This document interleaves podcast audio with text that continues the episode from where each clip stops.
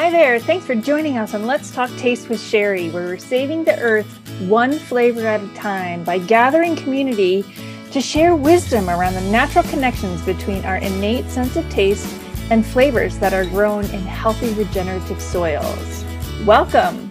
Hey there, Sherry Hess with the Flavor Remedy. Thanks for joining me for another episode of Let's Talk Taste with Sherry, saving the earth one flavor at a time. Okay, so we've been talking about trusting our taste buds, right? How do we get to this place where we can trust our bodies, where we can feel like things that taste good are good for us? Like that's the ultimate goal here. Because when I you talk to most people about things that taste good being good for you, I would say the majority of the population thinks you're crazy, thinks I'm crazy, right? Like, how is that a thing? Um, so in the in the last episode, we talked about this. We talked about why we can't trust our sense of taste and and what some of the things you can do to take steps, you know, to to be able to find this freedom, to open yourself up to being your own your body's best wisdom through your sense of taste what i want to talk about today is a little bit more of what how, how can we actually recognize the flavor being real flavor and this is it's almost a surreal thing to talk about because from a conception like from a conception me saying words to you and you taking my words and interpreting it into something it's a little bit difficult because it's really not about the words. It's really about how your body experiences flavor and how you can tune in to your own body's experience of food. And it starts with awareness. Everything starts with awareness, right? So, I always talk about ingredients. And when I talked about how you trust your taste, you know, I always say start with living flavors, start with flavors that are coming from nature, that are grown in ways nutrient density equals flavor. This is what we also talk about in the show, right? That there's more and more evidence to show more nutrients equals more flavor. And, and that's this kind of proven point that we can use our sense of taste as this tool, right? So again, this is like words, this is knowledge, this is information that you can take in and you can you know, either believe me or not believe me, or you can experience it for yourself because there's no better teacher for you than your own experience, right? So I'm going to throw some words at you and some ideas at you, but I, what I really want you to do is practice. Try it for yourself. So, one of the best ways to, to recognize real flavor versus fake flavor.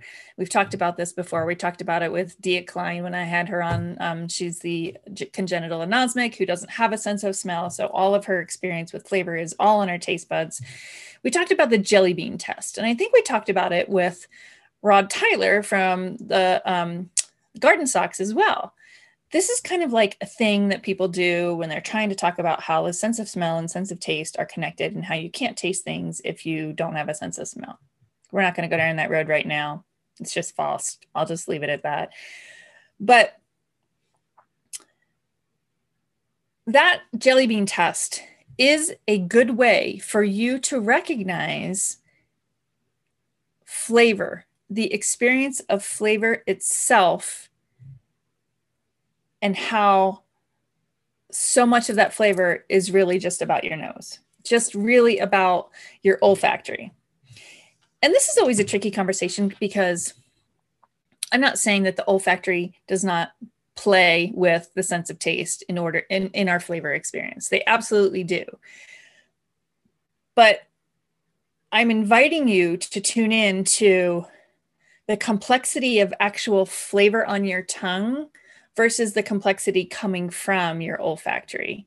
So the jelly bean test is one way to do this. Hold your nose, eat a jelly bean, eat the all the different flavors. Basically, I'm going to ruin the the plot for you. They're all going to just taste sweet and you're not going to be able to tell which one's raspberry and which one's bubblegum and which one's, you know, boogers from Harry Potter. like you're just not going to be able to tell the difference if you hold your nose because all of that is coming from um, this gas chromatography recreation of flavor situation.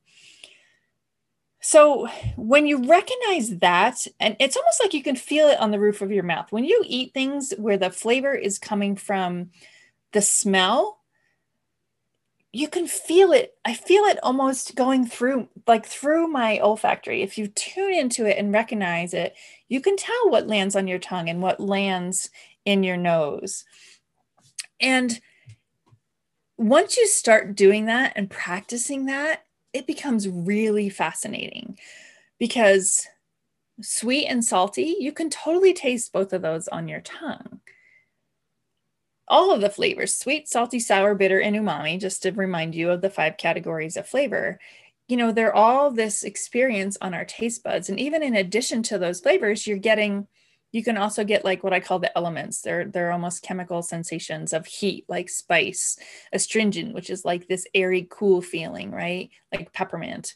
Um, so recognizing the feelings versus the aromas is a really good place to start when tuning in to what's real flavor what's what's what's flavor that's backed by substance right backed by nutrition um, another thing to really pay attention to is the umami flavor so this is fascinating too and i would love your guys feedback on this if you're willing to try this umami is like one of my nemesises when it comes to manufactured flavor because chips, pretzels, like I'm gluten free, right? So the umami flavor is what makes a really good pretzel a really good pretzel. And it originally was based upon wheat, the protein in wheat that created the flavor of a really good pretzel, right? So now I'm gluten free. I can't eat wheat.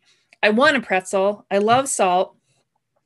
And there's a brand that I really like flavor wise, right? And I'm eating it and it tastes so good. And I keep eating it and eating it and eating it and eating it because it's salty and it's umami and it's so delicious. And the nutrition value of it is zero. There's nothing in it that's good for me. It's all starches, it's all this recreation of texture and flavor with natural flavors, right? So, umami flavor is a flavor that lingers on your tongue. It lingers and kind of leaves you wanting more. And this is where you have to kind of engage what happens after flavor. You have to get to the point of like, okay, how does my body feel? Like there's something happening in the choice for me to keep reaching my hand back in the bag over and over again because it tastes good. but there's nothing happening that's like creating satisfaction that makes me stop eating it, right? And this is, I think, the difference between flavor with nutrition and flavor for the sake of flavor. That's just using this kind of cycle in your brain to keep grabbing more, right? So, trusting flavor really starts with more of an awareness, really tuning in what what is the sweetness you're experiencing when you eat an apple versus the sweetness you're experiencing when you're eating an Oreo? Just do it. Do a taste test and really tune in to are you finding sour, bitter, umami? What are the other flavors you're experiencing when you experience an apple versus what do you you can even like close your nose and eat an Oreo. What do you get? It's probably just pure sweetness, right? Like look for complexity. Complexity is a really great thing to look for. And, and by complexity, I mean a variety of flavors, right? Because you will get that in nature. You probably won't get that with the Oreo. Just saying. So those are some clues. Those are some some ideas, some some thoughts to to process. But what you really need to do is experience, play around, do some taste testing, do some comparisons, um, and see what you come up with. Hold your nose it's a really good way to start.